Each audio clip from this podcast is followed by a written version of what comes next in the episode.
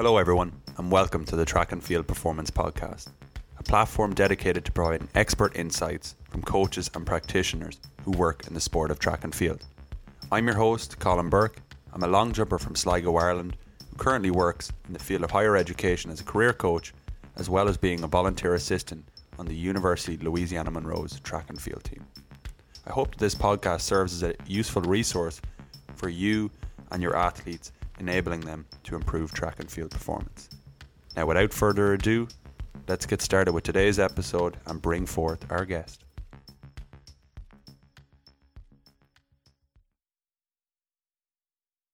Hello everyone, and welcome back to the Track and Field Performance Podcast. This is episode four. And today I have with me David Maris, a sprint coaching enthusiast who has a, a wide array of experience in the world of coaching as, and as an athlete himself. I'm very, very happy to have him here today. David, how are you getting on? I'm good, thanks, Colm. How are you today?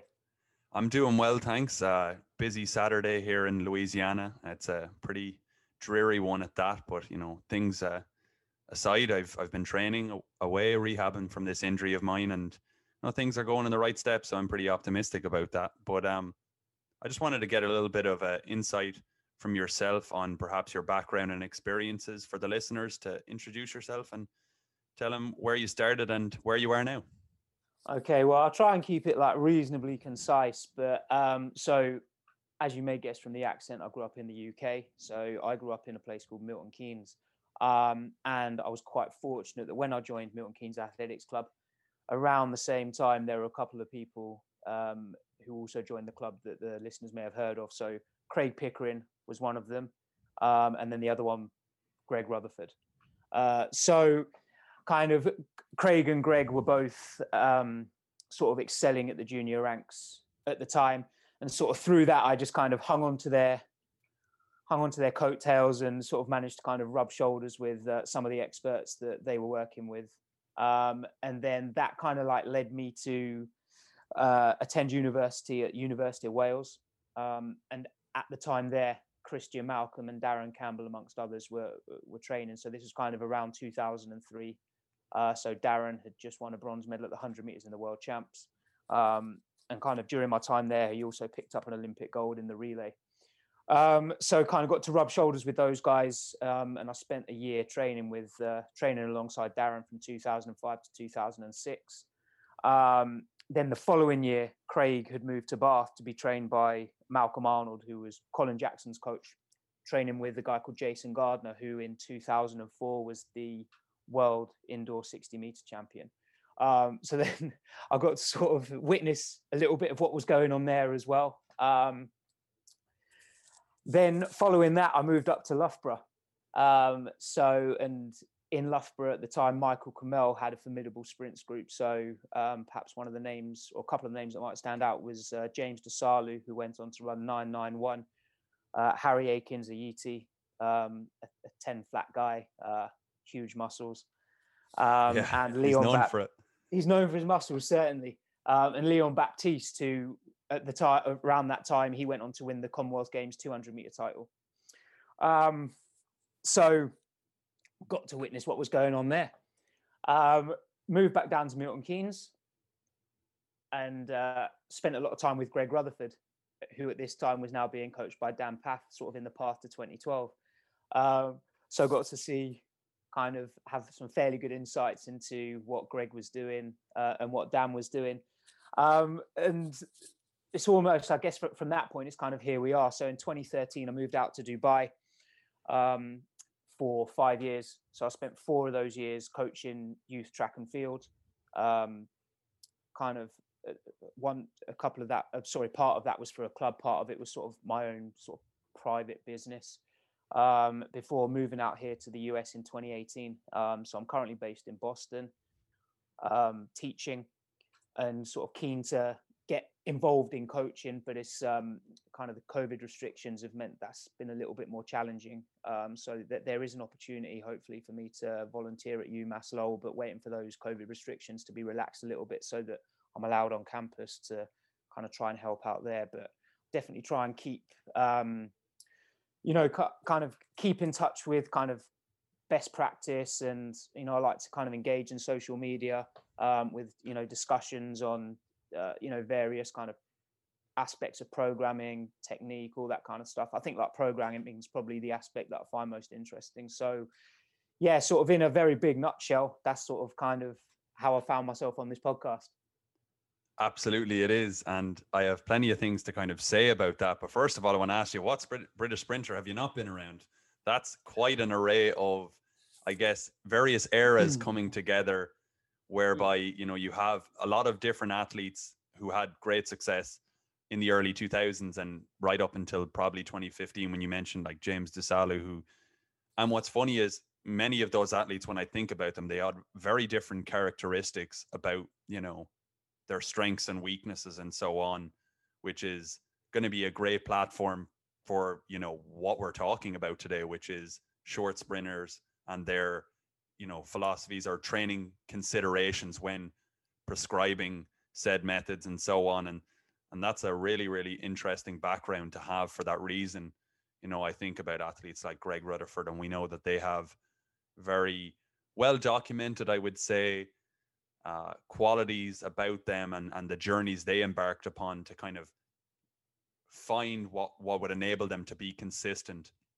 And he's just one of those unique athletes that had to kind of adopt and, and learn by failure, or perhaps doing things the wrong way for him.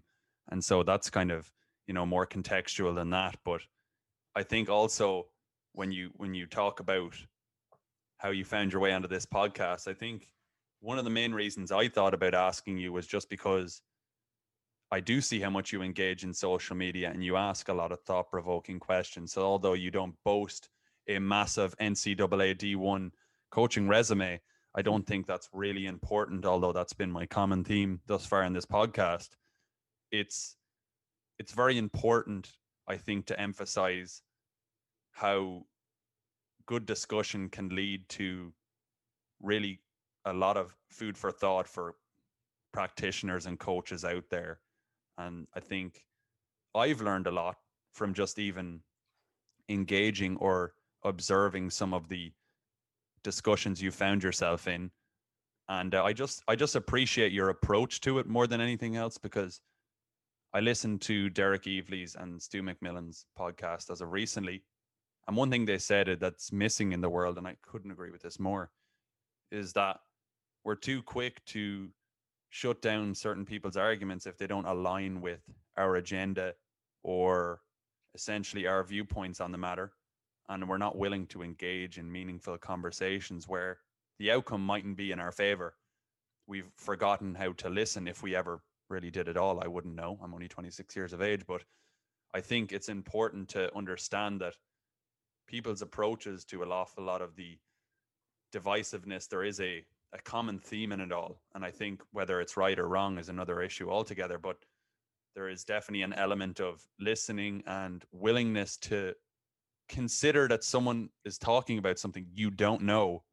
It's a, you know, a famous philosophy also of a clinical psychologist, Jordan Peterson, is assume the person that you're talking knows something you don't. And I think from what I've observed from watching you engage with other people is that you are engaging, you're not telling people how to do things. And that might be because you feel rather humble in, in that you haven't, you know, coached at a very, very high level um, compared to some others. But I think that mentality in which you bring uh, allows you to take more from various different people and, and begin to consider what best practices might be. As you said, that's something that you're incre- you're incredibly interested in. And that's exactly what we're going to discuss. And so pertaining that to more of the short sprinter element, I guess, what are some of the fundamental or various types of stimuli that you see as, you know, uh, essential for, for short sprinters? Well, I think that like if you're, uh, uh, firstly, I want to say thank you for the kind words as well. Um, I think that when you're looking at a short sprinter, you kind of just need to break down the components of the race, and then you're you're figuring out um, kind of the stimuli based upon that. Or that's that's my approach anyway, the way that I view it. So, I mean, very uh, very broadly speaking, you've got acceleration, you've got maximum velocity, and then I, th- I think the one where the um, the terms become a little bit more misleading, uh, speed endurance. And I think that, um, you, you know, you only have to read sort of a few different coaches that have written articles about their speed endurance training. Um, and, you know, you could have, you know, somebody that's referring to, I don't know, like three times eighty meters off twelve minutes recovery. That's their speed endurance session. And then on the flip side, you could have somebody that's talking, that's saying, okay, we're going to do six one fifties off four minutes, and that's their speed endurance session. So I think like the, the the labels there, the terminology for speed endurance is something that becomes a little bit more confusing, and sort of like almost to try and bypass that. Um, I often sort of refer to it as just specific endurance, because then I feel like you're not just trying to kind of um, develop general qualities. There's kind of like a specific, there's a specific intent with that endurance training that that you're at least hoping that it's going to transfer, it's going to transfer to the competitive event. Um, so, I mean, you have like speed endurance, such, you know, sometimes that's even broken down, speed endurance one, speed endurance two, special endurance one, special yeah. endurance two, kind of got all these terminologies. And I think that sometimes it gets uh, sort of quite confusing. So I tend to use kind of like specific endurance as like mm-hmm. an all encompassing term there to kind of cover those. Yeah. Um, And then, so, sorry, moving on, the last one that um, I think that you've kind of got your tempo workouts as well, which um, that would be kind of the more general, as I referenced earlier, the more sort of like general preparation type um, type commodity. Um, and within that, you've got extensive tempo and intensive tempo. And there's a, it's almost like quite a contentious sort of topic right now, yes, certainly on social media. Um, there was an article that came out today on Simply Fast that Ryan Banter had written about tempo training, which mm-hmm. I thought was really well written. I, I enjoyed it. Yeah, um, I did too. Yeah, I thought it was good. And I think that there's, I would probably say for many, for most, there is probably some room, some benefit in a program for some tempo work. Yeah. Um, so uh, you used the word contextual earlier, and I think that really coaching, training is very, or programming it is very, very contextual. You've got to kind of base it upon facilities, who you're coaching, the environment. There's a, there, there's a lot to consider there. So kind of, it's definitely not a case of one size fits all. And I think that um, you mentioned earlier that we're kind of very quick to kind of shut down people that may not agree with our philosophy, our theories. And I think that sometimes that's done very prematurely as well. Um, it it's quite difficult to, you know, even if you're seeing a training session, it's a, it's a snapshot of what's kind of going on in in, in terms yes. of the whole the whole annual training cycle or whatever. Um, so to draw judgment just on one sort of myopic piece of the puzzle, I think it's quite difficult. Um, and I think people, and and I think the social media culture doesn't really help with that as well. I think no. that it sort of rewards people for kind of extreme bolshy sort of comments, tweets, whatever. Yeah. Um, we talked you know, about that-, that recently, actually, with regards to, you were talking about selling what, like what would make, would be people more inclined to buy into a certain thing if they take extreme bias or another. And I think yeah. that's that conversation or that kind of idea at all. And, and, and And we could go into how that's that also exists outside of sport as well, and, and how things are prevalent in social media with regards to, well, quick snapshots are often the sexier thing to talk about or give people insight on, and it really doesn't paint the whole picture. And yeah, for people to kind of make extreme judgment off a snapshot is something that is potentially dangerous, and and not, I think it deters coaches also from in posting more. I think yeah. there are plenty of good coaches that don't share their content because yeah. they fear judgment, and that's that's a potential learning experience for all of us to to benefit from, that essentially doesn't uh, you know come to fruition because of the the implications for posting such. And um I think you bring up a really good point, and it's it really is why I believe you are the perfect person to kind of talk about this, because we can go into context and emphasize how important it is without, you know, suggesting that it's the one way to do things. But you main, you mentioned the main energy systems and, or I, rather the main primary drivers for short sprinters. And I'd say from your observation, you could probably even go as far to say is those key sprinters that you spent time around, like, and, and those coaches who were successful, did they all share the same philosophy? No, absolutely it. not. No, not at all. Um, you know, I wrote not too long ago, there was another, I feel like I'm plugging Simply Fast here a lot, but I wrote an article. Um, Plug them all you want. So it was, um, I can't remember the exact title, but it was essentially nine, nine lessons I learned from speed experts. It was something along those lines. Um, and yeah, I mean, it was, even within training groups, it was very different. You know, like the athletes that would respond well to one thing whilst another athlete may not respond well to it. So, um, I mean, the example that perhaps springs to mind is you, you compare James Dasaolu to Leon Baptiste. Um, and, you know, both, both very kind of driven, both very sort of professional in their attitudes, hardworking guys. I mean, the, the session that springs to mind with Leon. So I, I'd gone up to, I'd gone up to Loughborough and I jumped in this session, and it was um, two sets of four, two hundred meters in, I think the target time was twenty-eight seconds. So there was myself, James Dasaolu, Harry, Leon, and a guy called Tim Abay, who was also a twenty point five ten two runner. Um, so we done, I think, I think, I think after six runs, everybody had dropped out except for myself and Leon. And, you know, my P B, twenty-three seconds. So I'm, I'm hanging on for dear life running these twenty-eights. And uh, we've got to the eighth rep.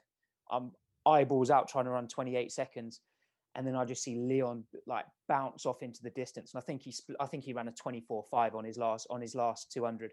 And, you know, he thrived off that volume. He, he was that, it was those kind of workouts. It was that program that led him to run that twenty point four when he won the Commonwealth Games. Mm-hmm. Whereas I think James, um, kind of thrived off a, or, or did better off a far lower volume, but a higher intensity sort of approach. Yeah.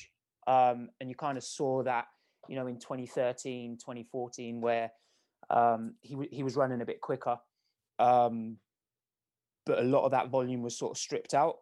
Yeah. Um, so even within the same training group, you kind of got, you, you've got different people that are responding to different things. And then, Um, and I think kind of related to that same point, speaking about Greg, and I mean, Greg would tell you that before he joined Dan, you know, he would be doing, you know, three hundred meter hill runs, like a, a lot of volume. I mean, I remember him, he, he'd done a sixty meters, he'd done a competition, he'd run two sixty meters at Eton. This is back indoors in two thousand nine. I think I've seen this. So he ran like six six or something.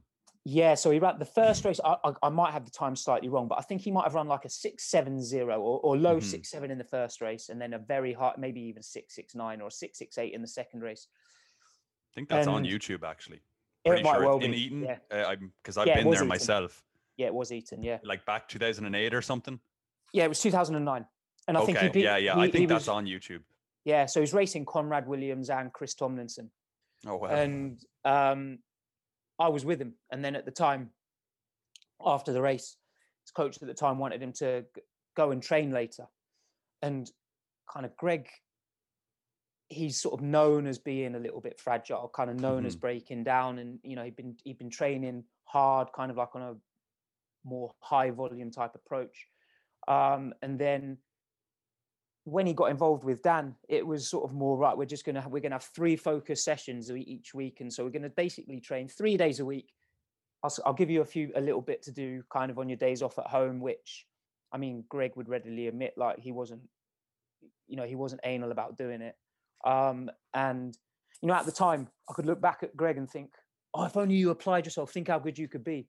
And then I reflect back upon that now. And it's, he had such good intuition. He was so in tune with his body that I think that he just knew what would work for him, and also an extreme amount of confidence that allowed him to just trust his intuition as well. Um, so he was just comfortable backing off, kind of doing less volume, but then the work that he did do was all of supreme quality. And I mean, you know, when he was in the, you know, he he got very strong in the gym, you know, power clean like one fifty. Yeah. I can't even remember what he was doing with the low box step up, but he had. And I was like two hundred sixty kilos. It was yeah. heavy. It's a lot of weight on your shoulders. Yeah. Yeah. And then, um, you know, the standing long jump, three fifty-five, you know, three fifty yeah. meter plus. Yeah. Um, and, you know, his, his sprint speed spoke for him. So, you know, there was a, there was a one twenty rep that he did one year. I can't remember, twenty eleven, maybe something like that, twenty ten. So he's, he, you know, he does a one twenty out warm weather training in the U S, and in the rep, there's Greg, Dwayne Chambers, Marlon. That's Devinish, on YouTube too, him. Actually. Yeah. I well, showed my and coach that and he yeah. was like, he was like, no way. And I was like, no, that's actually on YouTube. And he's like, yeah. he scorches Christian Malcolm, Marlon Devinish and Dwayne Chambers in a one twenty. Yeah. Like yeah. that tells you everything you need to know. It does. He's yeah. I mean, he's so. I always it's sort of my uh, my go-to story is that, you know, I've run with some fast people. Now I've run with mm-hmm. a, with a, two maybe more guys that have run under ten seconds, but no one makes me feel quite as ordinary as when I run next to Greg Rutherford. Mm-hmm. Um, but the point being is that the quality of his training remained, and it was just kind of dosing, giving him small doses of high-quality work, and yeah. you've got an Olympic champion, and then, you know, three years later, world champion, European champion. You know, right. he's got all these. Uh, he's won everything there is possibly that he can win yeah. in the sport. So going over that rollover kind of philosophy, Dan Pfaff is, you know, get those three main sessions in a week and kind yeah. of monitor the athlete's response, and and and when they're done is not exactly the most important thing, but rather, are we ready to, you know, give some output on the track? Or, you know, on in the pit. And that's yeah, kind absolutely. Of what's making the judgment for selection on that day. And it's something that I've learned a little bit about just from being with my own coach now, is that during competition phases, he'll readily go into, you know, what's called a, a three-day rollover. And that's, yeah. you know, your your conditioning and everything else, which is, you know, maintained throughout the year, is going to be done in the days in between the main workouts. And what's interesting as well is just we're probably going on the more specific end of what, you know, perhaps should have been addressed as more general concepts. We can go back there. It's really no no issue. Yeah. But what's interesting is that he will talk about, you know, keeping elements consistent. And that's, you know, out of those three sessions, one of those is going to be acceleration development, because you want that there mm-hmm. all the time, because it's one of the primary factors in, you know, whether it's long jumping or sprinting. You're not going to just do a ten day or bi-weekly session of acceleration. You want that to those rhythms and timing and, and patterns to maintain consistency there. And it's at very low cost as well in comparison to perhaps other elements of speed training. So, you know, keeping that ingrained in, in the program is, is pretty fundamental to, you know, ensuring that there's some stability at all times, both physiologically and and mentally as well, just yeah. because I think it's fair to say, and, you know, correct me if I'm wrong, but most coaches would view um, if the acceleration is off dramatically, that the patterns for the rest of the race, even if you're a one hundred meter runner, can't really be brought back into play midway through the race if, you know, you've had some missteps early because you haven't dial that in sufficiently or maintain that quality throughout the season.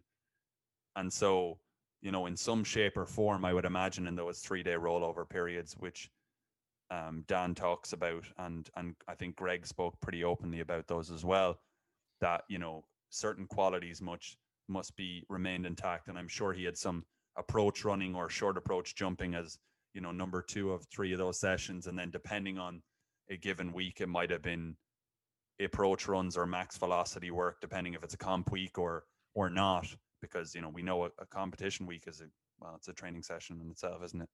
And so, you know, what you select to be priority might be might be different depending on the time of year. But I find that is a very interesting concept. And I suppose when you look at basic sprint training philosophies, there are two in which jump out, at least to me, that I can say are two different approaches in variety, and they, they kind of exist in different parts of the world, I would say, for for a variety of reasons. The high to low method, and then the low to high method. And there's probably plenty of people who kind of operate somewhere in between. And I think there's probably good debate for why that's done in certain places and not, and why coaches have a biases towards one or the other. Um, talk to me a little bit about what those generally entail and uh, probably the pros and cons of both. Yeah, so um, so the, the high-low method is sort of like, a, that's a Charlie Francis, or he sort of brought that to the forefront. And then kind of within that, you've got short to long and long to short, which he sort of popularized. Mm-hmm. Um, I think that um, what... I don't know that they necessarily fully exist in isolation. I think that's quite an important point here, that yes. It's an emphasis rather yeah. than it being all ex- or all of exclusive. Course. I'm not even sure if that's the term. Where, where, you know, you're not exclusively doing acceleration. You're not exclusively doing speed endurance, but there's just a bias. And I mean, the, the Charlie Francis literature, you know, he's got, there's some great graphics, which um, I think Derek Hansen was fairly involved in preparing as well, and I can send them over to you. I don't know if you're able to put them in the show notes as well, where so it Most kind of definitely. gives like a, a visual aid um mm. with regards to what we're talking about. But I mean, so essentially what you've got in the, in the in the short to long, in the early season, your emphasis is on is is, is on short work. So your emphasis becomes on the acceleration, getting those qualities in place, and then what you're going to try and do as the year goes on, you're going to try and progress from acceleration through max velocity into speed, special, specific endurance, whatever you want to yeah, call it. Yeah, yeah. Um, but that's not to say that in the early part of the season, there is no endurance work. Or no tempo. Or, or well, yes. Yeah, so, I mean, te- tempo is ve- tempo is fairly consistent, or my understanding at least is it's fairly consistent throughout the whole year. I mean, Charlie Francis, he tended to use that for a slightly different reason, which I'll come on to in a minute. Yeah. Um, And then with the long to short, the emphasis at the beginning is let's get those endurance qualities in place, and then we'll we'll sort of like work backwards. We'll kind of we'll raise the acceleration later on in the year. But acceleration, a big Charlie Francis concept is the undulating, undulating periodization. So you've got mm-hmm. vertical integration, which essentially means that at all points in the year, everything is being addressed. Yeah. And what's changing from the short to long to the long to short is the emphasis of those qualities. So what proportion of time is now spent on acceleration? What proportion of time is now spent on max velocity? What proportion of time is now spent on um, speed endurance, special mm-hmm. endurance, whatever? Mm-hmm. Um, and so kind of depended upon your goals. So, for example, if you were typically, I don't think there's any absolutes. And I think that's a really, really kind of key point for probably not just track related, but anything that the world, I think it just doesn't exist in absolutes. Mm-hmm. Everything's kind of like an area of grey. Um, and I think here, so with, so typically if you've got a sprinter that wants to focus on sixty meters indoors, then probably a short to long is going to be an appropriate or a more appropriate way to kind of prepare for that. Mm-hmm. So you've kind of got October to December to kind of work on those acceleration qualities, which are obviously, you know, I mean, that's that's a huge component of a, of a sixty meter sprint. Yeah.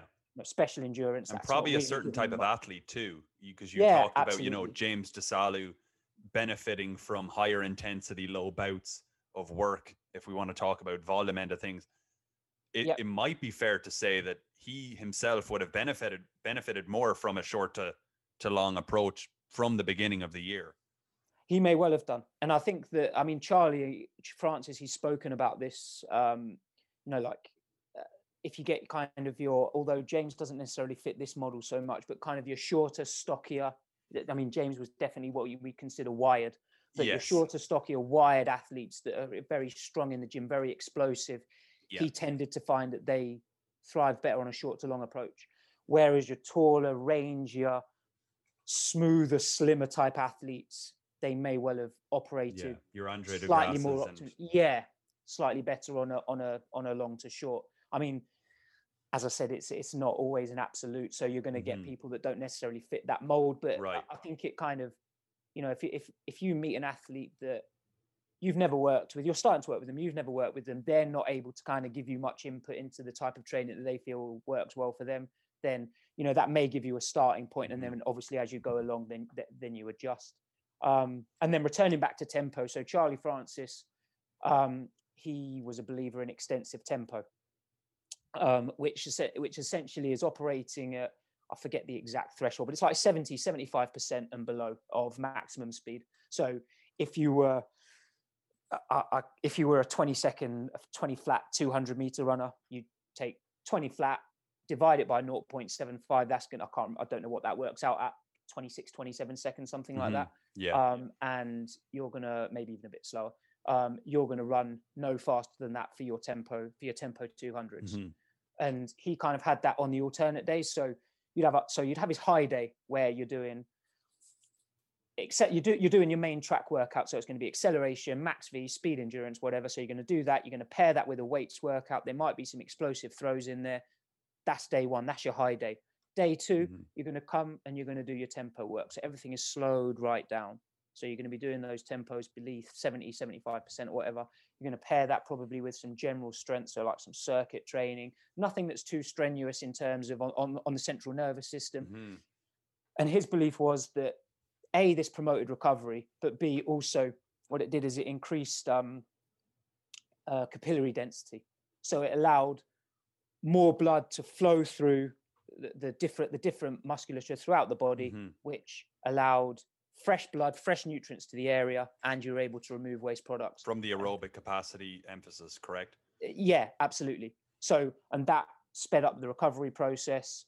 Um, and also, with greater blood flow in the area, it allowed those th- those parts of the body to remain warm, so that whilst you're recovering on your high days between reps, where, because he might have recoveries up to twenty minutes, even longer, mm-hmm, mm-hmm. then it allows you it allows you to to stay warm during that period more easily. Okay. Um, so kind of reduce the injury risk. Um, so so you'd end up doing a high day, a low day, high day, low day, and so on. And and and that was almost like a non-negotiable in in, in Charlie's literature, from what I gather. Mm-hmm. Um, and kind of running within that system, you either had a short to long or a long to short, which was just the focus of the of, of the high days. So the low days were relatively consistent on a long to short, short to long, mm-hmm. whereas the high days were either you're going short to long from the fall through the winter into the summer, or vice versa. You're going long in the fall, getting slightly shorter through the winter, and then short in the summer. Makes a lot of sense. And I guess something that I've noticed that isn't talked about so much, but I've seen it on certain programs, is then like a moderate day, you know, I'm for, for, for us jumpers, mm-hmm. let's just say, or let's even go as far to touch on one of the other forms of tempo that Charlie doesn't really emphasize too much, but I feel it's more prevalent in the U K and Ireland, is intensive tempo. And that kind of, depending on the volume, of course, can be a high day, maybe. But so, yeah, I mean, Charlie, but, Charlie wasn't a fan of it. From I, I, I want to make it clear that I'm. T- this is all kind of second-hand info, you know. Like, I've sourced this sort of online, yeah, of speaking to other people that have chatted to Charlie. It's not a conversation that I've had with him.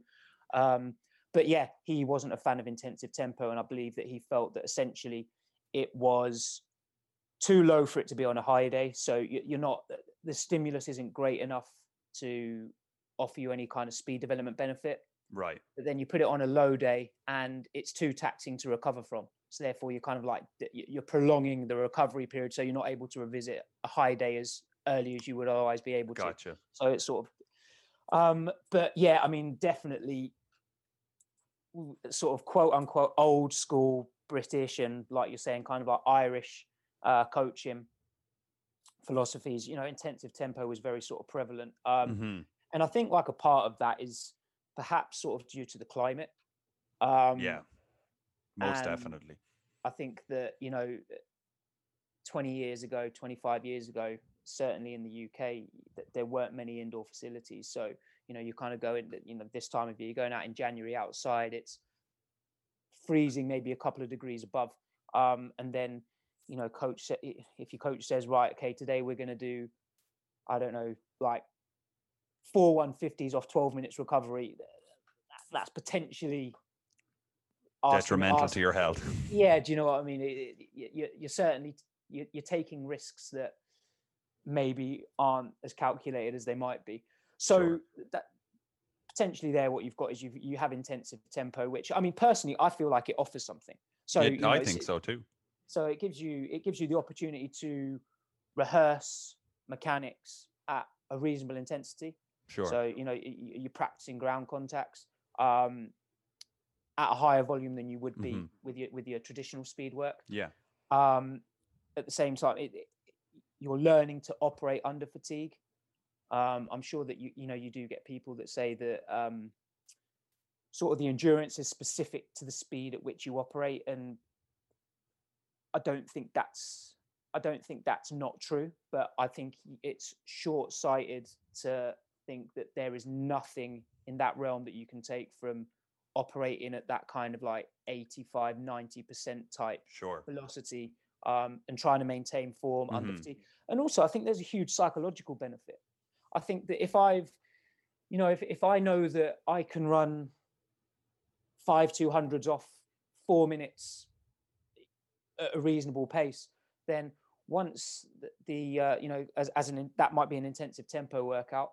And then I think that once kind of the volume sort of filters out, and then we're sort of doubling, trebling the recovery, and I've only got to run two or three two hundreds, then I think psychologically that's gonna that that's gonna feel easier. It's gonna be like, do you know what, I've been here before. Yeah. It, it, it's not too, it's not too bad. Mm-hmm. Whereas I think just kind of the, the gap for me between just extensive tempo, you know, seventy percent going up to sort of ninety-five percent plus.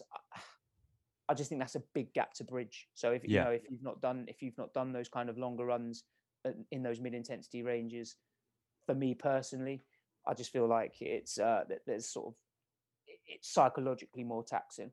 Sure, and I think that depends on the event too. Like if you're a two hundred meter runner, I can completely see your standpoint whereby you'll want to hit key sessions at high intensities, and so that intensive tempo offers a potential way to bridge that gap and and blend in the, I guess, the more key sessions that from a psychological standpoint are going to be key performance indicators in, you know, where this whole uh, progression is going with, internally, and that, you know, you'll be able to meet the targets of running, let's say, you know, low seven, uh, repeated number of low sixteen fi- or high fifteen second one fifties as you, you know, get closer to the competition season and you want to hit those key special endurance, long speed endurance, or however you want to label it, workouts. And for me, I've actually experienced in my earlier years being a long jumper and being one of those longer skinny guys who was pretty underdeveloped in a lot of ways. I, I embraced, at least at that time, the meaning of working hard. And so at that point, I would honestly psychologically get more of a benefit from having done an intensive tempo workout where I saw some progression versus stepping into the blocks and doing, you know, X amount of reps over thirty meters, yeah. pure because of pure ignorance. But nevertheless, it, it probably had more of a benefit. And ultimately I did move to the kind of short to long philosophy as I, you know, got in touch with my coach, Ian Graham, and he, he taught me the utility of acceleration development. And I guess I don't know if I can attribute it to my age and just like growth in general, because my progression started to accelerate at that point. Um, or was it bound to happen regardless of what training methods I was doing? You know, it's really hard to say in hindsight, but I would be inclined to say that the more I've emphasized acceleration development from the bigger, uh, the beginning of the year, uh, I think that quality can be introduced in a very Uh, holistic way and, and not too aggressive too early. Because it was funny back in the day, like I would have, I'd be in D C U and there'd be a various different training groups kind of watching each other and say, judging each other about what like you're doing and stuff.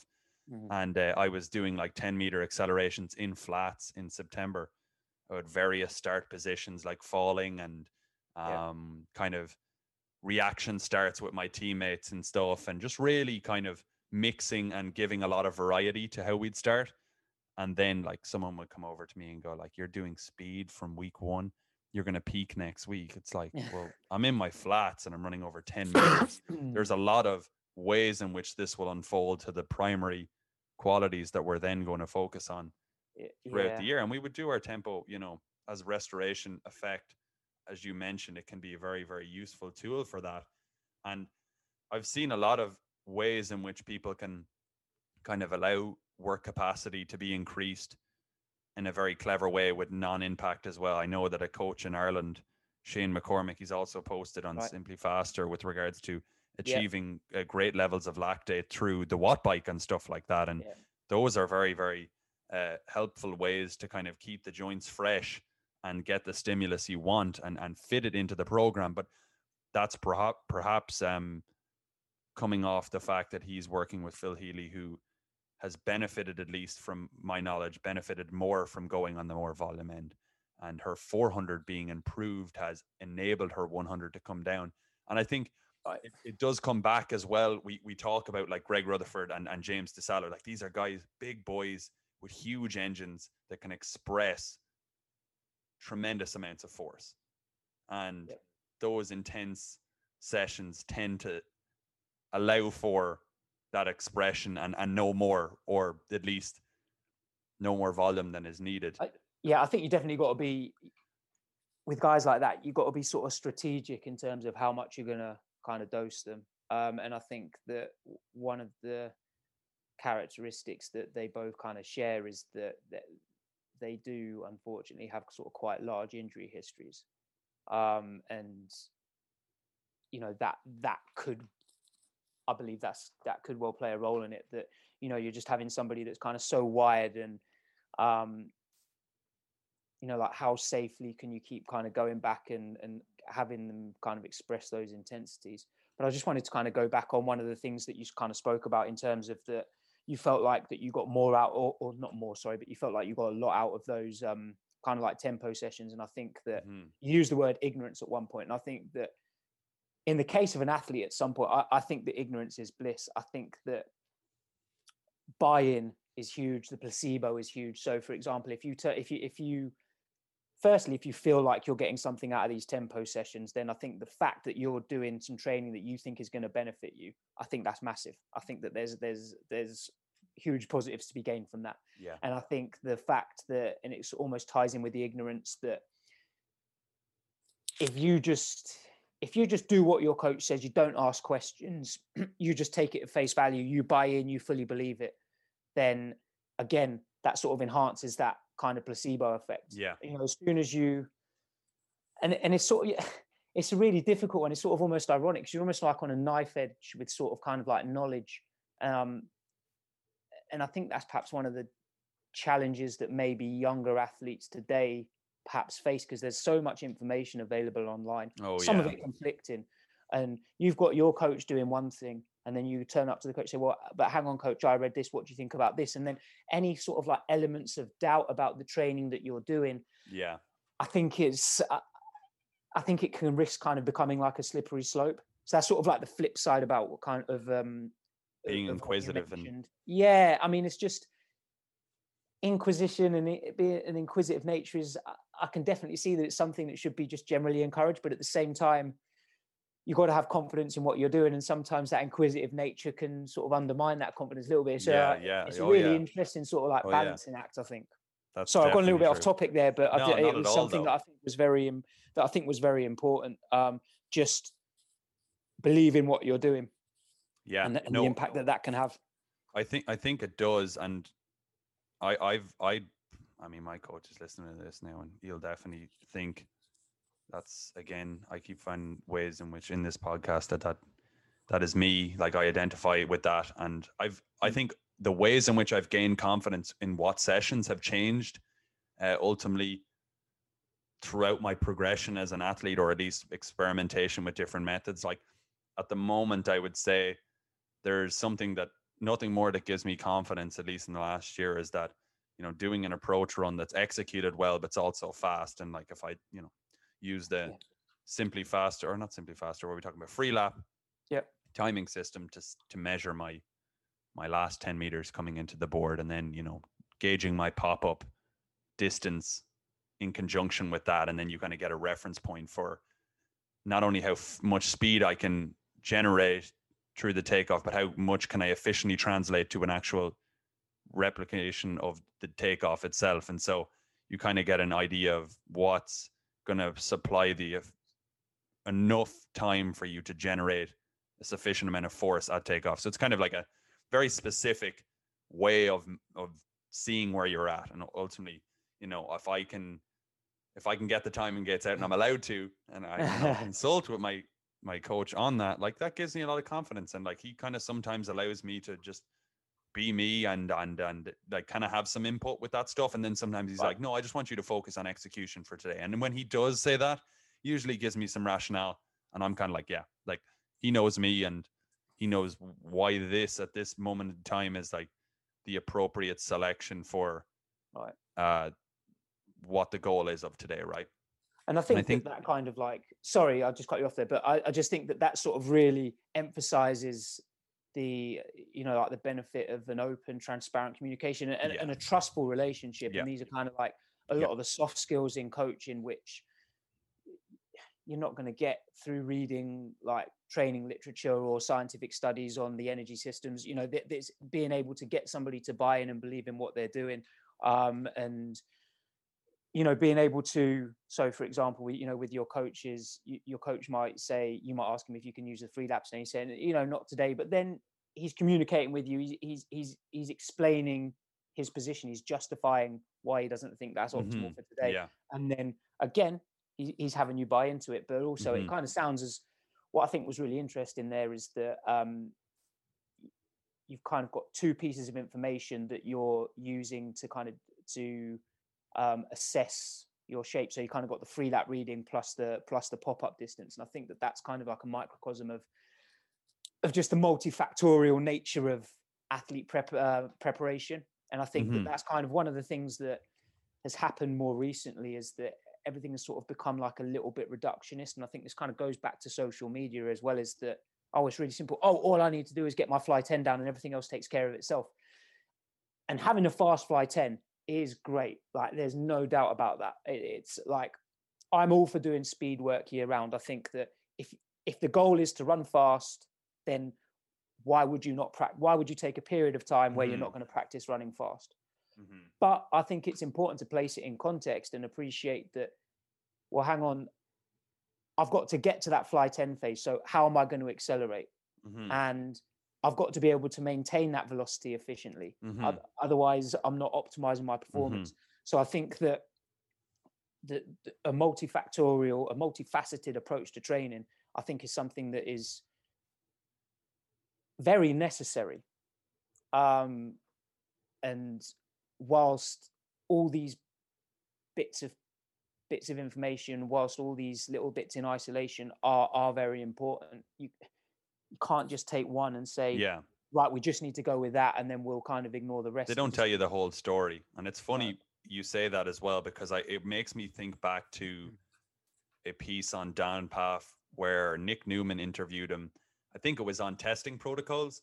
And right. he was the only one who really mentioned this, and I really liked it, was, you know, you can look at your key performance indicators and, you know, they're they're there for a reason, right? But ultimately, the execution of these key performance indicators is very, very important with regards to how you rank them in terms of how valid they are. Yeah. And, you know, I think I can, I can, this resonates with me because of, I'm a long jumper or what have you, but you could equally take this for a short sprinter. The thirty meter test is a very popular uh, acceleration measure, right? Yep. But I've noticed even from doing it myself uh, that you can, you can cheat that test and it will not translate to one hundred meter performance, because yep. if you push really low and, you know, expend excessive amounts of time on the ground and don't, and try a generate as much force as possible, you can get a really good ten, twenty meter acceleration. But how that will translate into a fluid, bouncy, max velocity phase is going to be another question altogether. And that's why I just add that to your point, because how you could just take that small a- extract and summarize it as a fundamental part to the end goal, or saying that, okay, Fly ten, for example, same thing. You can low, I've done that too. You can, you can really rhythmically gear towards and, and distribute your energy for that, that small zone. But if we look at the entire hundred meter race, those who are successful are the ones who can string multiple yeah. Fly tens back to back to back. Like yeah. look at any biomechanics breakdown of these hundred meter, you know, finals or what have you, there's a consistent zero point zero one or two between those forty to eighty meter phases between the elite athletes. And so if you think that they're just trying to get down to their fastest fly ten for the most part of their training, then I would say you're mistaken. Although, you know, being able to generate as much velocity as possible at any one point is helpful. It's a useful read to, if you're, if that's something you want to constantly assess for the purpose of your training, and uh, just monitor for, you know, program progressions and so on, or influencing um, adaption. Like that could be great. That could be your way of doing it. Um, but it, it really does depend, depend on the event demands. And, uh, you know, the hundred meters is an art, and it's, it's um, well coordinated, you know, individuals who can make those segments seem very smooth and effortless, and don't load up for a period of the race that that usually, you know, win the race. Just when you think about Carl Lewis and things like that, like just how patient yeah. he was through acceleration, yeah. just so smooth. And if you can, like, it's not just because he was tall and rangy, but like, he just was never in a rush, and you, he didn't overload any one aspect of the race. It just came to him. He allowed it to come to him. And I think that was just emphasized in his training. It must have been. Um, I, I don't mean, know. Yeah. Sorry. Go, I sorry, don't know too on. much about the Telezian, like, philosophy, the ins and outs of it, at least, but it just, it just seemed like execution wise, that was something that was always there. And I feel like that's also why his approach was so efficient on the runway. Like just every stride got faster and faster and faster.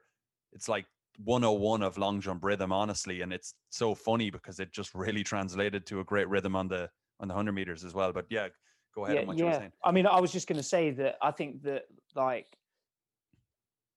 t- so Tom Tellez, my sort of understanding, and, you know, some of this is based upon the book, which has just come out recently as well, is that he he was so much on teaching efficient movement, effective movement, effective mm-hmm. mechanics. You know, he was very big on physics. Um, and I think that obviously Carl Lewis had some supreme natural gifts, but then you kind of combine that with that effective, you know, with that effective coaching, that effective teaching, that instruction from Tom Tellez.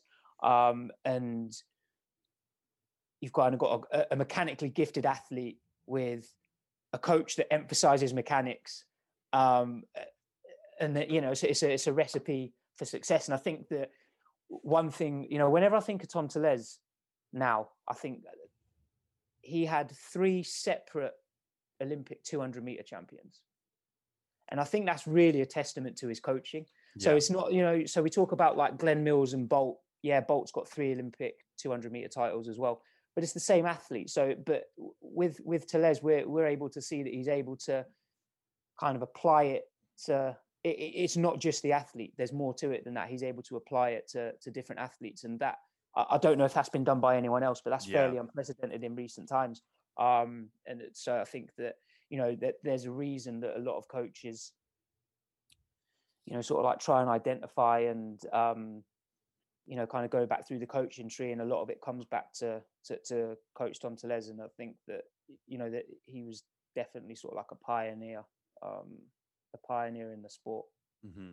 Yeah, and it's something that Dan even alluded to. I think Nick had said this on the last episode, was that, you know, the real measure of a program success is the consistency of results amongst a wide array of athletes with various different abilities. And kind of as we give different case studies for, you know, how individuals approached it, what we're really promoting here is is the assessment aspect of it, and and trial and error essentially to find out what works. Because I mean, at no at, at some point you need to take a risk on intuition. I mean, at some point you're always doing it, to be honest, on what you think is going to work, and then you you kind of go back and reassess. It's kind of like Kolb's learning cycle, which, you know, as a teacher you're very familiar with, I'm sure, is just like, you know, active experimentation, post analysis, and experience ultimately is what's going to guide the, the future decision making. And it's kind of a repetitive thing until you yeah. you you essentially find uh the said philosophy or or what have you for that athlete. But it's like everything's initially educated best guess. Yeah, it is. It absolutely is. And for you, you have these, we all want to know these characteristics that are going to allow us to make quick choices or informed decisions when we see an athlete. I D, ideally, like, you know, we use the short, stocky sprinter. He's a short to low guy, yeah. or a, a short to long guy, or, and he's going to be a high to low periodization um, with how we're going to set up the thing. Cause that's what we know about short to stock, short, stocky sprinters. And sure, there's obviously been a number of individuals that have allowed us to make this assumption, but it's not always going to be the case. But it's probably your best bet to start off with for that reason. Um, Absolutely. I think that it's, um, and that's kind of, when I, when I look at some of these categorizations, they're very convenient. And I yeah, think, absolutely.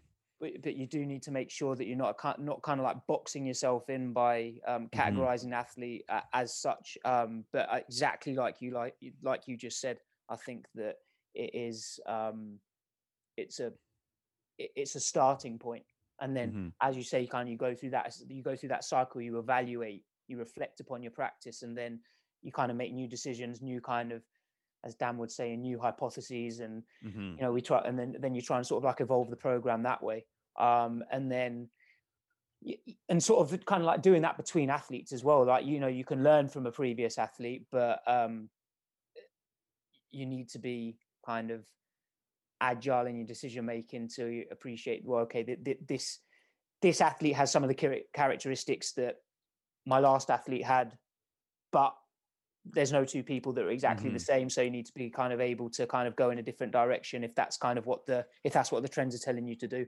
one hundred percent. And then, you know, we get, I've even seen recently, and it's kind of goes back to the submaximal, like the bias towards being against submaximal work and so on. Right. And this is why it might be potentially useful for some person and, and not for another. Like in the, in the fall, I've seen people like really, I don't want to say dismiss the utility in wickets, but right. I've seen people, you know, post videos of like them kicking over wickets. This is what you do with your wickets and yeah. so on. And I'm like, I personally have found great um, experience from using wickets for teaching upright running or and again, I got pulled up on that before. It's upright running. When are you ever upright? Okay, max velocity mechanics, right. like mechanics, using wickets with the dynamic um, nature of the limb switching and force application being under the center of mass. I mean, I can. I've done them for a couple of years now on a Wednesday for maximum de- velocity development mm-hmm. in flats. There's no way I'm hitting any more than ninety percent speed on them, because I have a twenty meter build up and I'm going through a twenty meter segment of wickets. And again, smoothly transitioning to from a probably shortened acceleration start to an, a, a fluid, bouncy, upright running. And then, you know, as we progress through the fall, we'll then contrast them with spiked fly runs, right? Because we're right. beginning to build some sort of specific tolerance towards that work. Now, why that might be more advantageous using the wickets versus another might be someone who has really poor frontside mechanics and doesn't generate a lot of vertical force in the upright portion of the run, whereas someone might do that very naturally. And so, you know, the it's use all. for wickets is is is little to no benefit. But to say that don't use wickets because it's it's yeah. silly, we never did that before, and so on. Like as I said, it's just assessing who's in front of you, what the performance markers are, if we want to teach efficient upright running. And there's a number of different benefits for that, not only just increased speed, but reduced injury. I've had way fewer, and I was such a um, proponent to pu- pulling my quad years ago. Like I used to strain my quad. I strained it like four times um, right. before coming to um, U L M. And since then, I've strained it once, and the only time I was straining, I strained it was when I essentially my pelvis wasn't moving very well, and I spun the wheels with right. quite low hips to the ground. And this was something that I improved dramatically through utilizing wickets, because I understood how to synchronize my limbs a little bit better, spend a little bit to- longer on the ground for my capabilities. And then rehearse mechanics that would allow me to use, undulate and oscillate my pelvis to a degree where I could apply f- force from a higher angle of attack, and I wouldn't just be recovering the heel to the butt quite as a, high as I was previously, and then yep. thus putting more stress on the quad. So like that's quite a lot of different bites of information to consider for why that would be useful for me. So for making a quick snapshot judgment of yeah. why wickets is not useful is just, I won't accept that answer because you didn't ask me why I'm doing wickets. You told me that there was no use, right? And so I just yeah. think that's like half of the conversations that are being had, or why people sit on one side of the fence and other. It's just like, and it's why I just, I really wanted to talk to you, because It, it was like I, I deciphered the questions that you were asking or how you were going about it versus like the general approach, like where we have like these guys who are pro Feed the Cats and stuff. And I'm not like, I don't even know enough about Feed the Cats to even say anything. I'm not, I'm just using them because I know that they're a, a group, right? That like people yeah. associate. I'm not yeah. saying that like I believe in high intensity sprinting, like not even saying that. What I am saying is that like, if we could all just have a discussion and uh, not have to like kind of just sit on one side of the fence. Because you're not using Feed the Cats, it doesn't mean it's wrong. And I think that yeah. that's kind of the issue that, and maybe maybe it's an unfair judgment on my part, but certainly kind of that's the, and through conversations, it's not only myself that kind of feels that that's the vibe that's being given off, is sort of anything that isn't Feed the Cats is stupid, wrong. Yeah. Um, and it's almost a cult. That's what it, that's sort of like the impression that I get. And it's, it's just sort of like a dangerous kind of like mob mentality, echo chamber type thought process. And apps like, I don't, I have no problem at all with, with, with the workouts that they do. I think that there is, I think I can see a value in a Fly ten. I can see a value in what, in, in what's being done. one hundred percent. But to say that anything, it's the only way. Yeah, yeah, and and that's and and do you know what? I reckon five, ten years ago, I think I could have been near enough all in with that philosophy. I think mm-hmm. uh, it's it's very intuitive. I think it makes sense. I think like, well, hang on, I want to run as fast as I can in a hundred meters, or I want to run as fast as I can come the season. Well, let's run as fast as we can every time we step on the track in training. Right, you know, right. It and makes and sense. I think that that's that absolutely does make sense. But I think, and this was sort of like so so lockdown. Um, so our, our school kind of closed in March and then had a lot more free time. And I kind of ended up going down like different rabbit holes and becoming a little bit more present on social media. And one of the rabbit holes I, kept, I, I went down was this kind of sub-max sprinting idea. And I spoke to a few people, um, you know, some quite sort of like prevalent coaches. Um, and one of the themes that sort of emerged from speaking with P J Vizel, Jonas mm-hmm. Dodu, and Stu McMillan was that the submax, submax sprinting, um, it allows for kind of better, for lack of a better term, I'm sure they did give a better term, but it allows for perhaps more optimal, or it's a, it's, it's a more ideal environment for a more optimal environment for motor learning. And also it allows for variability. And I think that... Maybe um, longevity too.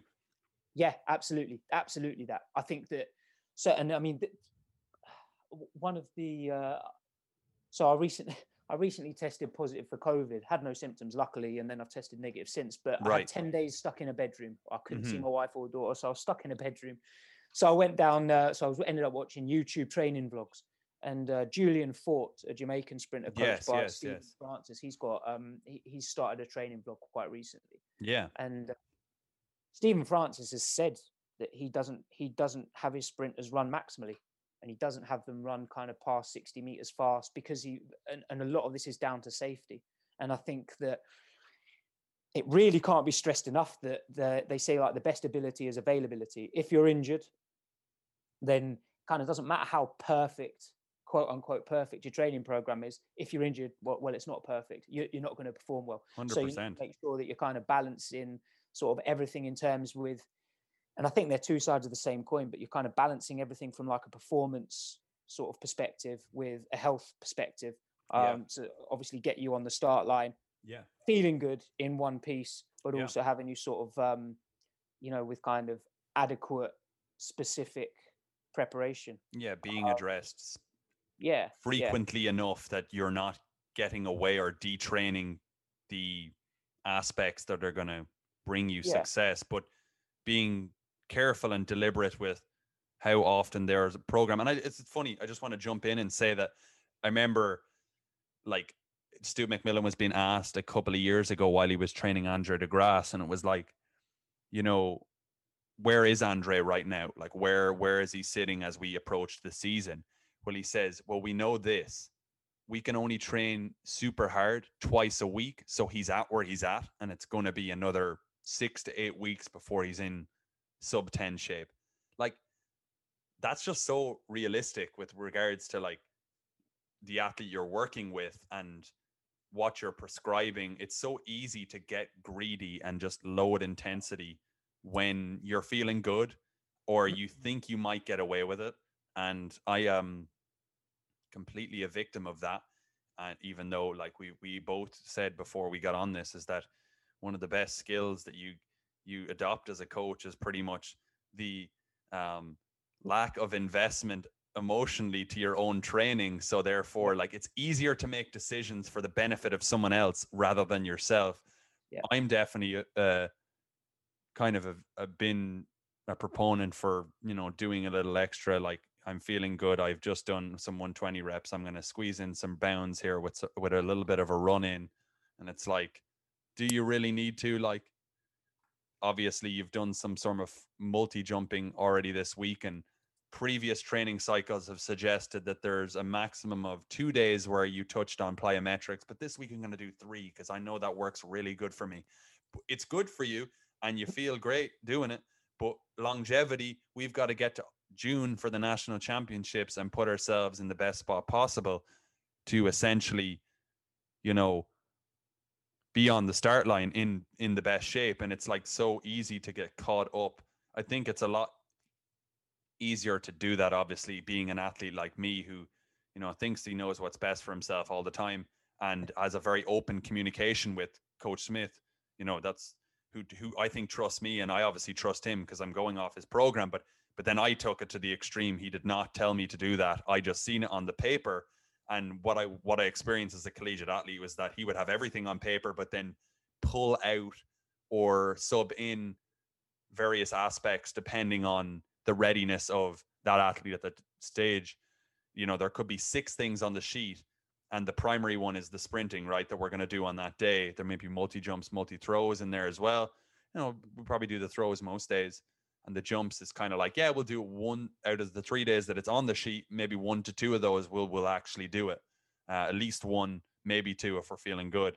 And, you know, I'm starting to think, well, I'm twenty-six now, and, you know, I'm kind of I've kind of took a good load for a long time. So I'm going to, I'm going to go, I'm going to go all three days, you know, and I had put in a really good stint of work that week and, you know, just thought, you know, I'm kind of strong enough that I can, I can kind of handle it. And in the short term, that was true, but two weeks later, it wasn't. But that's, you know, another whole conversation completely. But I just think uh, it's worth, you know, understanding the long game that is at hand and where intensity can be taken to the nth degree. And that you t- touched on Stephen Francis wanting to kind of walk the tightrope, but understand that um, there is an, a, there's a balance that can kind of be achieved. And yeah, absolutely. I mean, I think as well, kind of going back to your point with kind of with Stu and also with uh, Coach Smith that you were talking about there, that like, don't be married to a plan or a periodization scheme. No. Or, you know, so like if it, you know, if you come in and you're thinking that, well, I want to use Charlie Francis's high low, we've got three high, ten, high intensity days, Andre can only handle two, two high intensity days. Well, yeah, that, that plan needs to yeah. go. You need to yeah. adjust it. Yeah. So it's all well yeah. and good having the kind of this, this stuff on paper, but if your athlete can't handle it, then, I mean, it's, it's becoming very cliche, but fit the fit the the program to the athlete, don't fit the athlete to the program. Mm-hmm. Um, so you kind of got to cater for these sort of different scenarios. I wasn't going to say limitations, but that's perhaps the wrong word. But I think that, and I think this is quite an interesting point, that sometimes these sort of, sort of limitations, restrictions kind of help us to learn, help us to, you know, like help us to evolve. Um, so, I mean, you're going to know more about this than me, but certainly like in the N C double A, um, you've got like a, a, a time limit with which you're allowed to have contact with your coach throughout, mm-hmm. uh, throughout each yes, week. Yes, yes, yes. Um, so that means at some point, or it potentially could mean at some point, that a coach now needs to make, they need to make a decision about, well, we can't do everything, so I need to like prioritize. Yeah. And that was and factored think... in his subbing in and taking out actually uh, in yeah. that it was time too. So I think that like that there's, there's things to be learned there. And, and I think it can almost be some, in some cases, a blessing in disguise, because it, it, it prevents you from doing too much. It means that you kind of got, got to prioritize. And, um, and I think that these, sometimes these restrictions can, they, they can work out favorably. We think it's, yeah. a, you know, we think it's Agreed. a problem. Oh, we can't do everything we want to do, but actually it helps yeah. us. And I, and I did wonder, and it didn't really pan out, this kind of like thought process, but I, I had wondered actually, you know, during, during COVID and lockdown, people not being, certainly in the U K, not being able to access tracks and stuff like that, whether we might actually see some better performances and, and perhaps sort of like a shift in, in the way that some athletes might train. It didn't sort yeah. of really pan out, but I wondered, you know, things like, for example, you know, acceleration, that there was a lot more hill work being done on grass because yeah. we could access hills on grass. Yeah, now. yeah, sure. Um, and I wondered if that would kind of create like a shift towards more kind of, I guess, plan B type training, but I'm not really sure that that, that the results weren't overly, you know, typically weren't, people weren't performing better in twenty twenty than they were in twenty nineteen. So I'm not sure that, that you yeah, know, that we saw a trend enough to sit, make yeah, that claim. Yeah.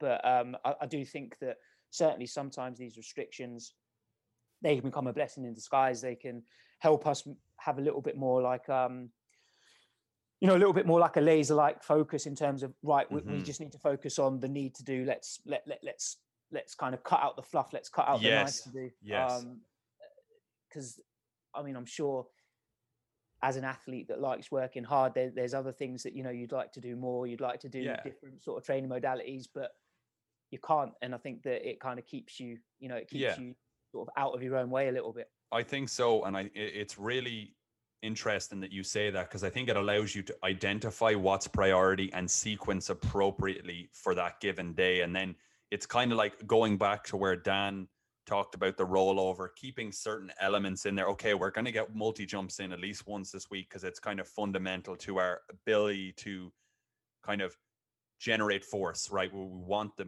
multi jumps so that we can emphasize the the force end of the spectrum. Or if we're talking about multi jumps being our plyometric training, and we're going to see some progression in that, we need certain amount of that stimulus in order so that we can bring that to fully fledged bounding come December, right? Like yeah.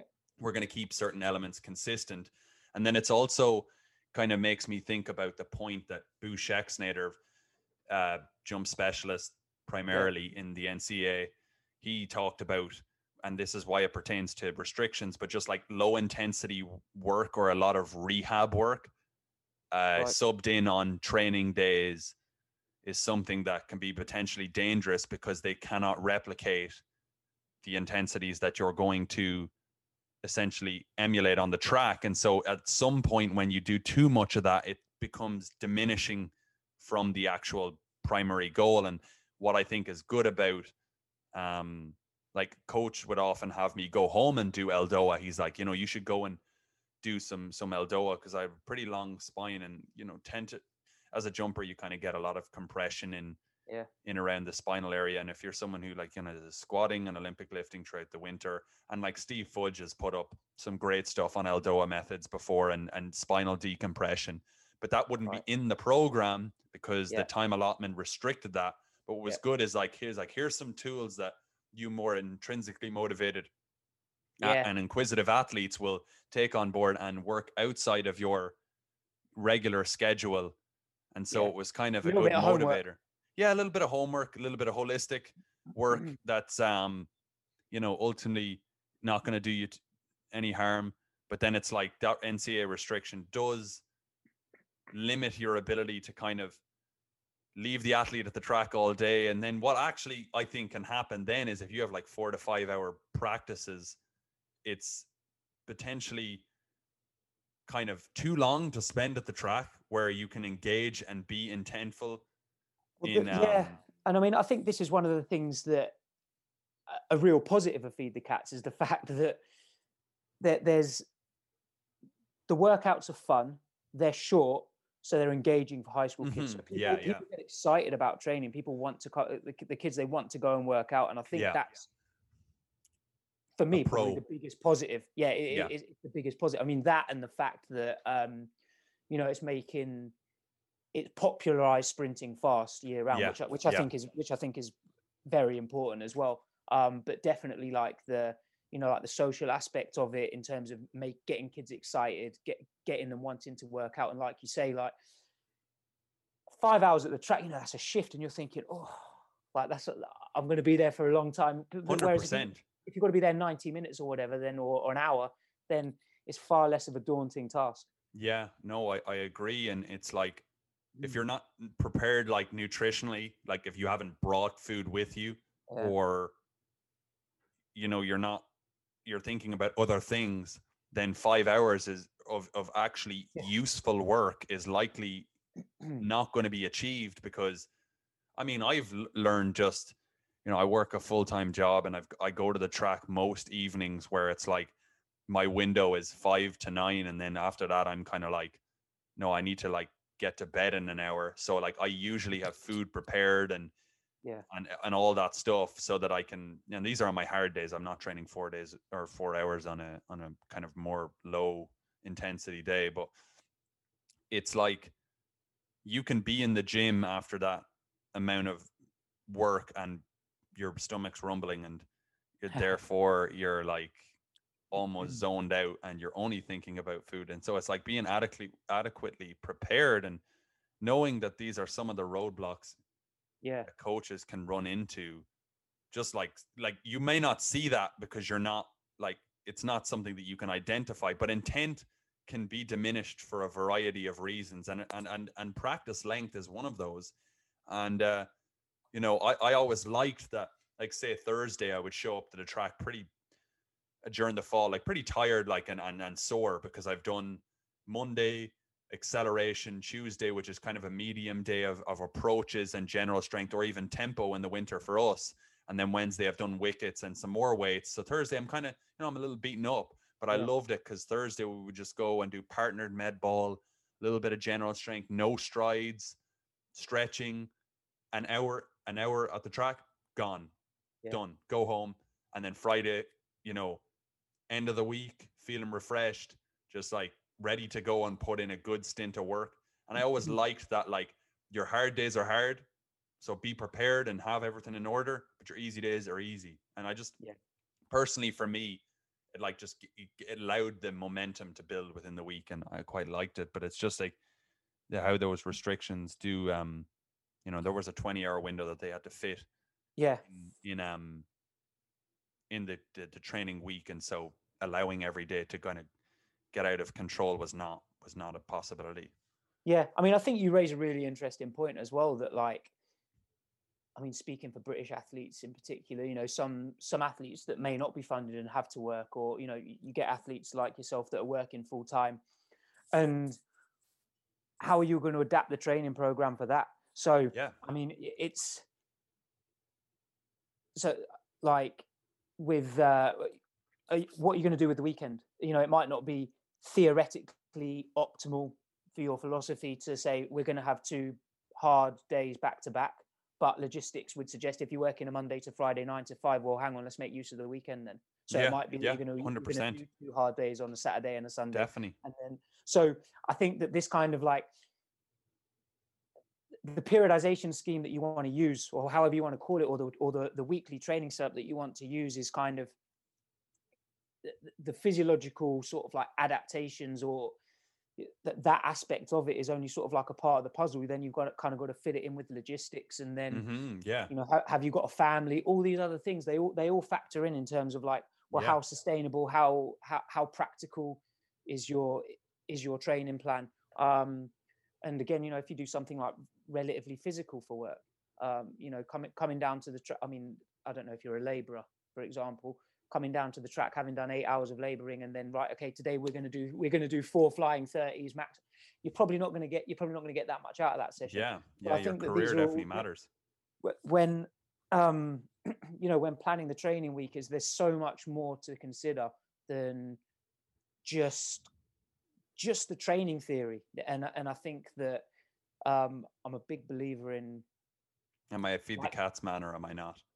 And I well, just use that, that as a popular example because we've been talking about it. But I just say that, that like you just have to move so far beyond that like commitment to one person or another or like any training philosophy. I'm not yeah, saying even feed the cats. I'm saying like anything, any yeah. training philosophy. I mean, that's just it. Like you can't be Charlie Francis training philosophy every day if if there is certain constraints that apply to the given athlete. And like what I've learned also, here's a thing that's not really talked about as well, is life stress matters too. Yep. And absolutely, I have gone to work fatigued or come to training after work fatigued plenty of times. And I have made decisions on the fly to just lower intensities in, you know, my power cleans on that day, or, you know, um, just allow more recovery between sprints because I feel I need it. Um, and the good thing about, like, I just, you know, I'm going to keep praising my coach because I obviously have a great admiration for him. Um, but he will have three to four sets on accelerations, yeah. twenty, thirty, forty. Yeah. If I feel like doing three on a given day, that's not because I don't want to do the work, but there might be a variety of reasons to why I will choose three on a given week versus four. If I'm, I think that's, sorry. And and just because like it might be competition week, I'm going to do three, I think, because I want to remain fresh for the weekend, because I understand that I'm going to have a Saturday workout, which I traditionally would not have. And I'm going to, as I said, touch on that, you know, aspect of acceleration every week as we've been doing in some capacity or other. But this week I'm choosing to do it in a lower capacity than um, anything else. And as I said, you know, you, It's it's so important to then have the open communication with the coach so that you can outline why you might need to go with a plan B today and, you know, do those remedial exercises or routines, and just for the benefit of long-term health, because it's like, you know, don't do con- uh, heroic one-off efforts, be heroic at being consistent. That was something that I think I seen you tweet recently, and I think it was off Steve Magnus because he had talked about that, or Brad Sturlberg, one of the um, Passion Paradox Peak Performance authors, who I, I really, really enjoy um, their yeah. tweets, because they're very, very simplistic in your outlook of um, optimizing performance and like just leveraging your energy correctly, and, and how to navigate life stressors, and, and, and having a, a kind of realistic, optimistic, yet not naive Yeah. outlook on the world. And so it's, balanced, it's really isn't it? yeah it's good though it's it's it's yeah, good because absolutely. it just it, it's like a tool for you to make good decisions on the fly and understand that these cliches are not always really useful in in allowing to make good decisions in context. yeah that's I what mean, I would I say what, when you when you mention that Glenn Smithie gives you it gives you ranges, I think that's just such a smart thing. It's yeah. a simple thing, but so smart and effective for a coach to do. You know, if I'm definitely the kind of guy that if if if I turn up and the coach isn't there and they've written, right, today we're doing four sets of twenty, thirty, forty, I'm going to try and do four sets. Of course. But just having that three to four written down, then it just gives you that leeway that if you're not feeling great, then you can sort of mm-hmm. shut it down a little bit earlier. And then as as the coach gets to know you, it might be like, uh, right, we can we can change those ranges. We can two to four or whatever, mm. or whatever that, you know, as they yeah. get to kind of know your strengths. What you need is your personality profile. Yeah, absolutely. Um, and I think that just kind of coming away from a session where you've only done, I say only, but you've only done three sets, and now that that workout doesn't feel like a failure. You've still fulfilled yeah. the criteria of what yeah. you were set. Um, mm. And it just changes like the whole mindset. And then as for, yeah, consistency, I just think it's, it's underrated. And I've often kind of had this sort of thought process and just kind of like these just in, internal conversation with myself that like, is it better to train, I don't know, two track sessions a week every week for six months, or to do four track sessions every week for a month, month off, four track sessions for a month, month off, and do it that way for six months. And I think I think the former is is is better. I think the former just it allows you to breed more consistency. Mm-hmm. And I think that it's exactly ha- exactly what you said, um, striving for consistency rather than heroic one-off one-off efforts. Uh, yeah, I just think absolutely. that like it, you can't you can't be a hero. You can't be a hero consistently on the track. You can't smash yourself every time you go on the track. At some point, you're going to break down. So mm-hmm. I think just kind of like being sort of smart and striving for that consistency ahead of those um, real kind of high training loads, I think, is important. And I think admittedly from what he has said to me, and he would actually say this about, you know, legends like Dan Pfaff with mm. their evolving philosophy on training, is that they've become less strict on what must be done every day over time, and that things have allowed to become more fluid and flexible. Uh, yeah, I mean, one of the things that time. kind of jumps out there is just that, like, I remember, again, Dan started to coach Greg, and, and I mean, Greg's moved houses now, but mm-hmm. he, just out the back of where he was living at the time, he had these, uh, he had these woods, and more recently, he he now trains on a step by on these steps by himself. Yes, yes, famous steps. The famous steps, uh, which uh, I don't know how he runs up those two at a time. It's, it's absolutely crazy to me. That, like, it doesn't. I'm not sure that the, the the footage does it justice. I don't think it does, because I've never seen it side on. I've only seen it from the back. Oh, I, I I can't run up them two at a time. I can get up the first couple two at a time. And, you know, I'm I'm six one with quite long legs. Yeah, like as yeah, it's crazy. And he sprints up them. Yeah, I mean, he's just he's raw. Like running running up a hill with Greg, I tell you that there's nothing that makes you feel quite as ordinary. Nothing makes me feel quite as ordinary. Mm-hmm. He used to, he used to have the, he, he likes doing hills. And I think he put something on Instagram in the last couple of days, actually saying that he, it, that hills and steps are his preferred kind of method of exercising, method of training. Mm-hmm. Um, and anyway, he had this, he, he was, he had this hill that he used to run up, this kind of, it was sort of like a semi sandy sort of dune, long hill mm-hmm. type thing. And, um, And he said, yeah, Dan Dan says I can do this in his program. And I remember thinking, that's strange. Dan hasn't, hasn't even yeah. seen the hill. Like, surely he needs to see the hill to assess as to whether, yeah, like, yeah. Greg to run up it. And then I think a big part of it was Dan knew that Greg needed to be happy. He th- he he, under- he appreciated that that was a big part of how this process was going to work well mm-hmm. if Greg was if Greg was happy. And Greg said he wants to do it. So Dan's going to let him do it, and then maybe yeah. he makes, maybe he makes adjustments at other points in the week, so that you know Greg's Greg's running up this hill or what or whatnot. But it wasn't so much about well, this hill needed to be the optimal gradient, the optimal surface, all this kind of stuff. It needed to be Greg's happy, Greg's enjoying training. That's mm-hmm. a huge part of it, and that's certainly something that I've come. I, I feel like anyway, I've come to understand better more recently. Whereas at the time, you know, this is sort of two thousand nine, two thousand ten, something like that. I was thinking it was all about kind of the X's and O's of training, the physiological adaptation yeah, to yeah. a specific session, rather than the more holistic approach and, you know, the psychological aspects, the, you know, the well-being, all that kind of stuff. It kind of, it, it comes into it, and that manages stress. And like you say, like, I think it was Steve Fudge that made the analogy that, like, you have a cup and you can fill it with different stresses, but the body can't differentiate between those stresses. So what once that one stress cup is full, doesn't matter where the stress is coming from, it, you reach a point of too much stress. And mm-hmm. I think that, you know, bit well-being and stuff, it sort of like helps, it helps to manage that stress. Oh um, yeah. So, so it's a huge, it's a huge part of it. Just being happy, enjoying what you're doing. And yeah. again, I guess that kind of comes kind of full circle back round to the Feed the Cats, kind of enjoying training, wanting to come yes, training. Yes, yes, yes, absolutely. Better, you know, in a more positive headspace, which all contribute or possibly can contribute to, you know, better performance once uh, once the season comes around.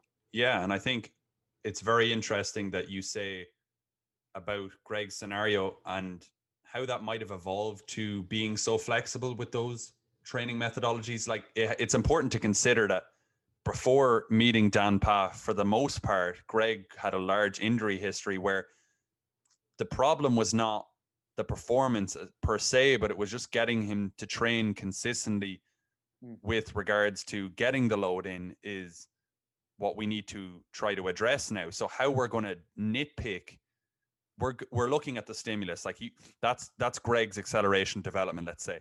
That's what was going to suffice for that. And because we weren't getting that in often enough in the past, how we're going to get it in now, we just need to, we need to address that and have it consistent. And so you might be more nitpicky when you know someone's going to, the, the outcome is going to be more predictable in the sense that they are someone who is not quite as talented. They can absorb a, a serious amount of training load. So you're going to become more nitpicky with how that's, how those methods are refined, so to speak, so that you can maximize everything. But that wasn't, we weren't, they, he wasn't obviously concerned with whether Greg was going to be able to benefit from training. He knew that the man's engine was substantially better than most people's. It's just yeah. that keeping him healthy has a lot to do with whether he's going to be able to display that come competition time. And longevity speaking, longevity was the goal. And so from a stress point is obviously something that's going to be considered in all of that. Uh, Greg being happy with the chosen methodology plays a role in, in, in achieving some sort of balance that can contribute towards getting him long-term benefit from consistent training, right? If you're, as I said, if you're someone who is able to absorb the loads, you might be looking at those gradients a little bit more, trying to tweak things. But from where he was coming from, it was a completely different uh, avenue from your typical athlete. And, and and Dan was just trying to achieve the consistency. And if we, I think if we saw anything with the seasons where he was most successful, there were less stories about him getting injuries. Of course, he always picked up niggles here and there, and he seemed to be rather resilient with with coming back physically and mentally from those. But, um, you know, he, he wasn't missing seasons anymore. It was more of a, you know, two, three week thing or four week thing. And he was just, you know, getting back to normal once, you know, things were in, in working order. And so I just think there's a lot to, in your point there, that kind of could be extracted from a, you know, potential athlete that someone here who's listening is dealing with right now and really, really wants to make sure that everything is addressed and working in a certain order and thinks that they can't sacrifice certain elements because this is how it's supposed to be done. But rather, as I said, those subtle compensations or compromises for the greater good can be the best route to achieving long-term success. And absolutely. I think he's just a great example of that. Absolutely. I mean, I think, I mean, I'd recommend listeners, if they're interested, to reading some of the articles that Craig Pickering writes on the H M M R okay. website. And um, I always found those two a very interesting case study because they're, they're within a month of each other in terms of their, in terms of their date of birth. Both grew up in Milton Keynes, both trained at Milton Keynes as youngsters, um, and both very, very successful junior athletes, but, you know, juniors, you know, we both, that Greg ran ten three as a junior, Craig ran ten two as a junior. So you've got kind of two very supremely talented young athletes here, but their psychological approach was very different. And Craig was one of those people that was like, if this is on the piece of paper for my training today, this is what I'm doing. If I'm, t- if, if coach says stretch an hour this evening, I'm not stretching for fifty-nine minutes, I'm stretching for an hour. He he would do everything. And Craig, more recently, since his retirement, has kind of come out and he, he said that he felt like he was chronically overtrained. And just part of that's a mindset. Um, and obviously, like Craig, for, for the listeners that may not know, I mean, Craig retired very early due to due to back issues, due to injuries. Um, and some of that perhaps could have been tied down to the fact he almost had too good of a work ethic. So whereas Greg, like I mentioned earlier, I think like his intuition to allow to say, do you know what? I'm just going to chill today. I, I'm not going to do this session. I'm going to, I'm going to skip this part of it, which at the time I was watching thinking, oh no, don't, you've been so lazy. Think of how much better you could be. It was just, he was just so well connected, had the confidence to do mm-hmm. it. And as you've said, that kind of allowed for this longevity. Whereas Craig, who, and it's almost, it, I always find it a shame when somebody seems to have like too good of a work ethic. It just doesn't seem fair. Mm-hmm. And Craig's, you know, he's putting all this effort in and he's feeling like, you know, he'd do, you know, he'd say that, um, I remember him saying to me that, that it might be four sets of six power cleans at seventy-five percent, but he would say, well, do you know, I, I can do this at eighty-five percent. So I'm going to do it eighty-five percent. I need to push myself in order to kind of get this, get this improvement. And he'd do it. And it just didn't, obviously the career sort of didn't pan out quite the way that Greg's did. Um, but the mindset was very, very different. And ten years ago, I'd have looked and thought, Craig's the example. That's what you need to be doing. But whereas it's not quite so, it's not quite so black and white as that. Yeah, I think I think the good thing, at least with the information that's out there now, is because we have more sources and case studies that are common knowledge to us who are interested in coaching. It's, I think we do get more reinforcement more often than not that smart work is better served than than hard work, and less is more. Although it can often be taken as, you know, black and white, and that, you know, we always do less, and so I'm I'm just gonna use that in when it suits me, and yeah. do and do less, because certain adva- certain individuals will take advantage. Like yeah. I I think I I do sort of detest the, the the sentence like it's all about balance, when I I know in my mind that someone is is really just using that as an excuse, right? And I can just see that from other pieces of. of how they construct their lives and decisions they make on a consistent basis, that that at least allow me to make some sort of judgment that that's where the the motivation to use that sentence comes from. And I mean, many of which who I kind of think back to that um, use of the sentence are no longer in the sport. It's it's not that I want to summarize a very complex phrase in in something that should be always used, but I think more often than not we learn that uh, less is usually more, and that we're probably, at least when we're kind of trying to optimize performance, guilty of pushing the envelope a little bit too much. Um, but it's it's something that, again, you know, there's there's utility to be uh, extracted from mistakes, and and so, you know, it's part and parcel of of being able to to really make conscious decisions going forward. And I don't think when you run into those failures, there's anything um, more you can, you can take from it other than just, you know, learning.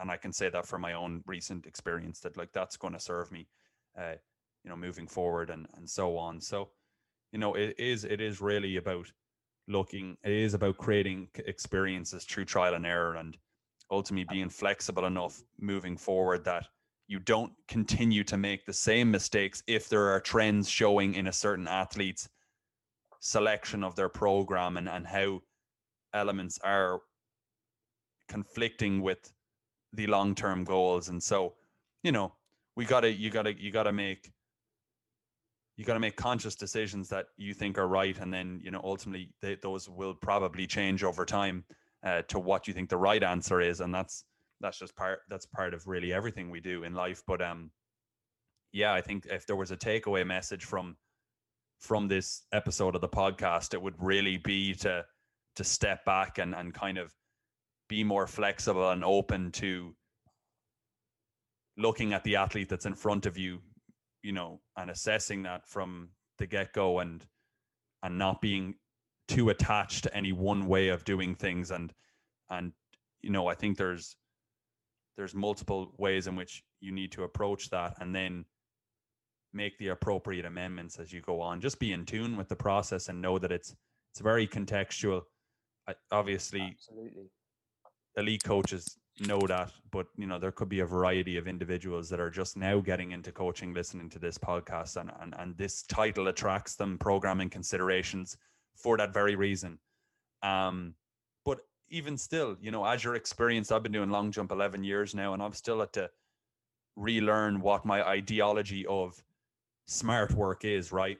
And yeah. and what I see that as today.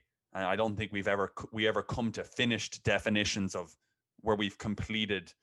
It's all respective and, and subjective to that individual. And as as confident as I would have been a few weeks ago to say I know myself inside out, well, clearly you don't. And um you know, I obviously know myself a little bit more now than I did, even though if I compare myself to ten, eleven years ago, I mean, there is no comparison. It's, yeah. of course, so, you know, have I advanced? Absolutely. Um, but knowing there's no ends to the implications for what certain prescription of certain methods can be doing for the benefit of your performance. And so I think we'll kind of conclude with just asking you, David, with where the people of, or the listeners of this podcast can kind of follow you, because as I said, you are someone who really engages in the track and field community. And if I, and if I have to say this, you know, I'm, no, I'm not just saying this because you're in front of me.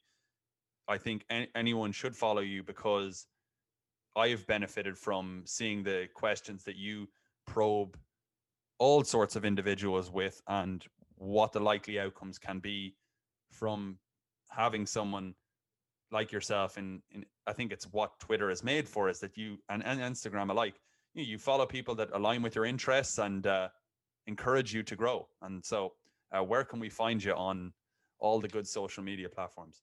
Yeah, so like I'm most, um, I almost have like a little bit of a bipolar thing going on here. I've got sort of like slightly different personalities, or slightly different, um, a slightly different nuance on uh, Twitter to, to my Instagram. So Twitter, I'm very much kind of involved in sort of training discussions and sort of like the new the nuances related to that. So um, my Twitter handle is at David Maris nine five eight, um, and then Instagram, I'm more like a track fan. So I post, I tend to post kind of more like historical sprint races. Um, but my Instagram handle is david dot maris dot nine five eight on Instagram. But I did just sort of want to just touch back very quickly to something that you just said. Like you were talking about, you said less is usually more, and then you use the word probably. And I think that that sort of like encompasses my approach, that everything is nuanced. You use the word context again. Everything just has this kind of, there's always a caveat. Um, and I think that I tend to look at sort of program considerations now as it's like a problem solving exercise. So you don't just take a format and throw it at the athlete. You look at what you've got, and then, like I say, it's like a problem solving sort of consideration. So it's like, okay, well, what can we do to solve this issue, or to maximize this issue, or, or whatever it may be. Mm-hmm. Um, so I don't think it's about kind of trying to have a quote unquote system. I think you just kind of use the information that you have to kind of and, and apply it as best as you can in the context that you're placed in. So yeah, I think that sort of like sums up in a bit of a wishy-washy way, without being perhaps too committal, but sort of my my perspective on uh, my perspective on on sort of programming um training for a short sprinter. Absolutely. There's templates are useful for giving us a basis and an, an understanding for what should be addressed and when, but flexibility should be applied, and critical thinking should also be applied to one hundred percent your, your, your, your template. And if that's your, if that's your long to short, or your short to long, that's all well and good. I have learned um, a two week cycle with a one leg or one week recovery has worked excellent for me. The density of the program allows for not too much uh, loading fatigue. And ultimately, you know, it's worked better than a three plus one. And so these are other uh, ways in which you might consider. And I, I again, I, I go back to Dan Pfaff as someone who's, um, you know, been more lenient on those type of things as time has went on. And I would think that that's somewhat to do with the variety of athletes that he's worked with, and that achieving consistency was ultimately down to the forefront of what he wanted out of that athlete. But I want to kind of conclude the episode of the podcast with just saying that all the listeners who had reached out to me based on the last episode with Nick Newman and the the words of encouragement for what I'm doing and, and so on, I, I really know that I'm the I'm the lucky one here, because I get to sit down and talk about things with like-minded people and people that are well above the expertise that I have. Because anything I've learned, I've just learned it from being around, and I'm just and I'm just you know curious about delivering something of ut- utility to the track and field community. And so I, I really do appreciate any support that I've gotten thus far, and I'm going to continue to get guests like David on, who bring a wealth of experience in a variety of different areas, and and someone who just enjoys getting a good conversation going. And I know that I've enjoyed this last hour, and I hope you have too. So I just want to thank the listeners at home, and of course David, for joining me here this afternoon. It's been an absolute pleasure to talk with you, and I do really appreciate it. And I know We're going to continue these conversations uh, in the future. So I want to thank you for that. Thank and you very much for having me on, Colm. I really appreciate it. It's been a pleasure, David. So I will conclude with that and just wish you all uh, to be safe and sound during these uh, novel times, and to continue to train hard within the confinements of your facilities and everything else. There is a season, hopefully, that awaits us this summer. So uh, best of luck with your preparations. And until next time, take care.